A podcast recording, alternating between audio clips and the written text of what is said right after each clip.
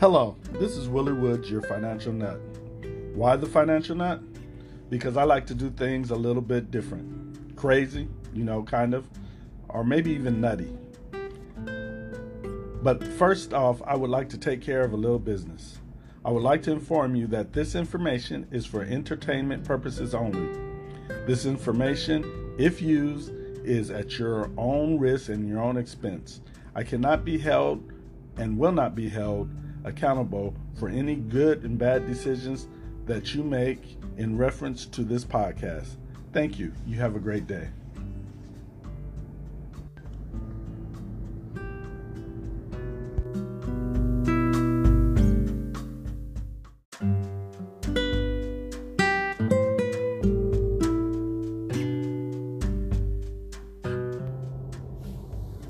Hello, this is Willie Woods, the Financial Nut, and I got a question from a listener.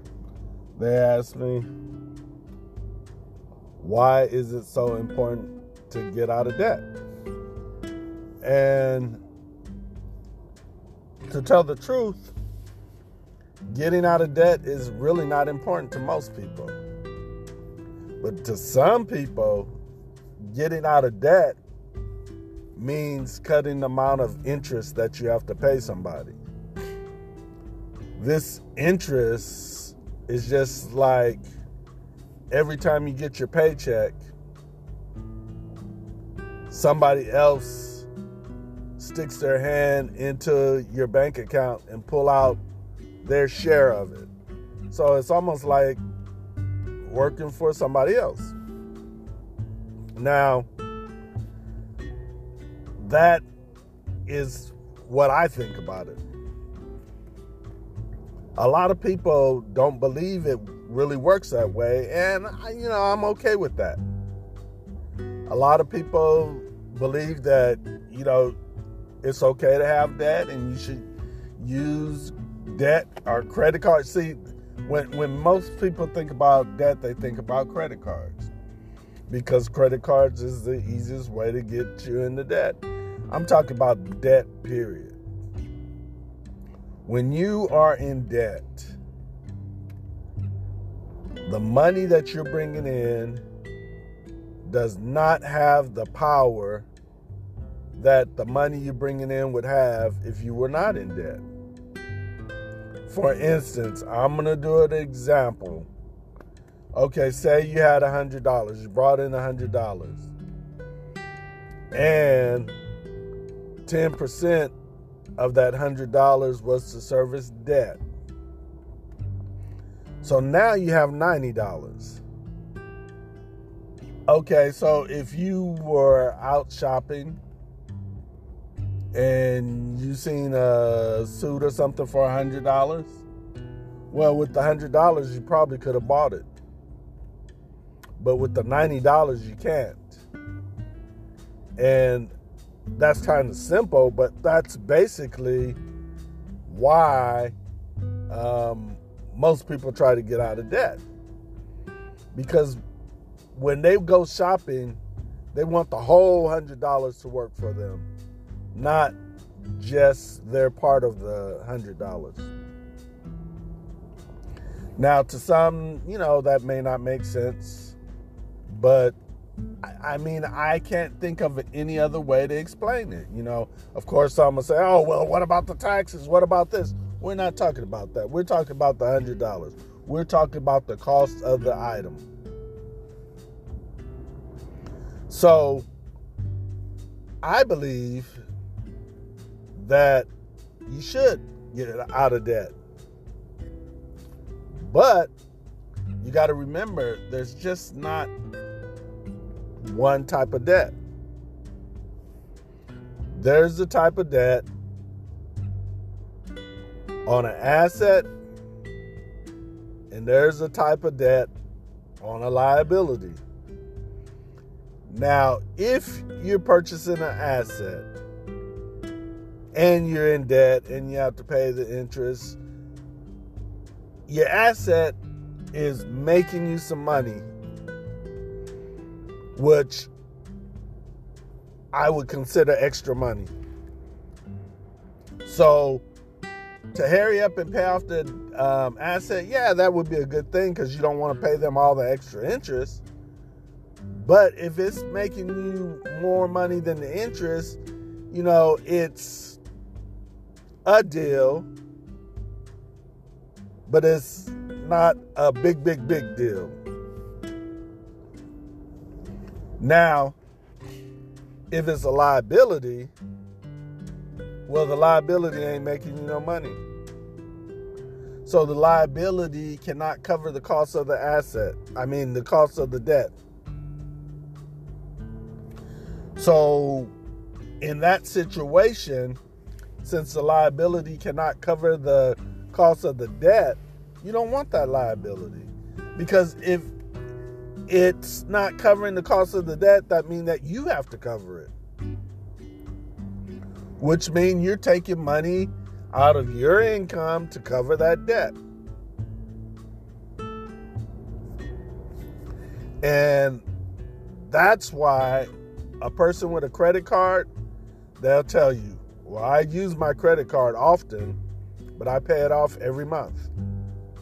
You know why they pay it off every month? Because after that debt started accumulating and accumulating and accumulating, and then you start paying debt on debt. And that's considered being on the wrong side of not interest, compounding. You start getting too much on the wrong side of compounding. If you don't have a lot of money to fix it, it's just going to just slurp up your money. And that's how our society is designed to do. That's why you could have two people or two families. They could live next to each other. They could have the same job, the same car, the same house, and one be rich and one be poor. It's about the way you manage your money. And hear me out, because I probably even do a podcast on this. Not managing your money or failing to manage your money is saying it's okay for you to lose your money. It's important to know where your money goes, how much you spend, what you're spending it for, who's getting it. All this is how much is you're giving them. All that's important. And the reason it's important, because it helps you make intelligent decisions. You know, don't get me wrong. People get into debt all the time, and they have been doing it since debt has been created. You know, way back when they used to have a debtor's prison, but they really don't have that anymore. But the situation can be a debtor's prison, because if all your money is going to service debt, what do you do to entertain yourself? I mean, how does it feel to be able to want to go somewhere and can't because you don't have no money? That's what debt does to you. Now, don't get me wrong. Most people practically try to avoid being that deep into debt. But like I was telling you, debt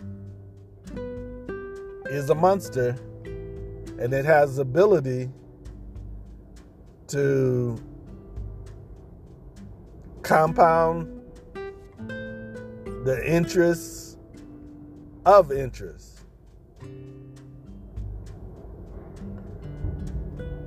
But so does savings.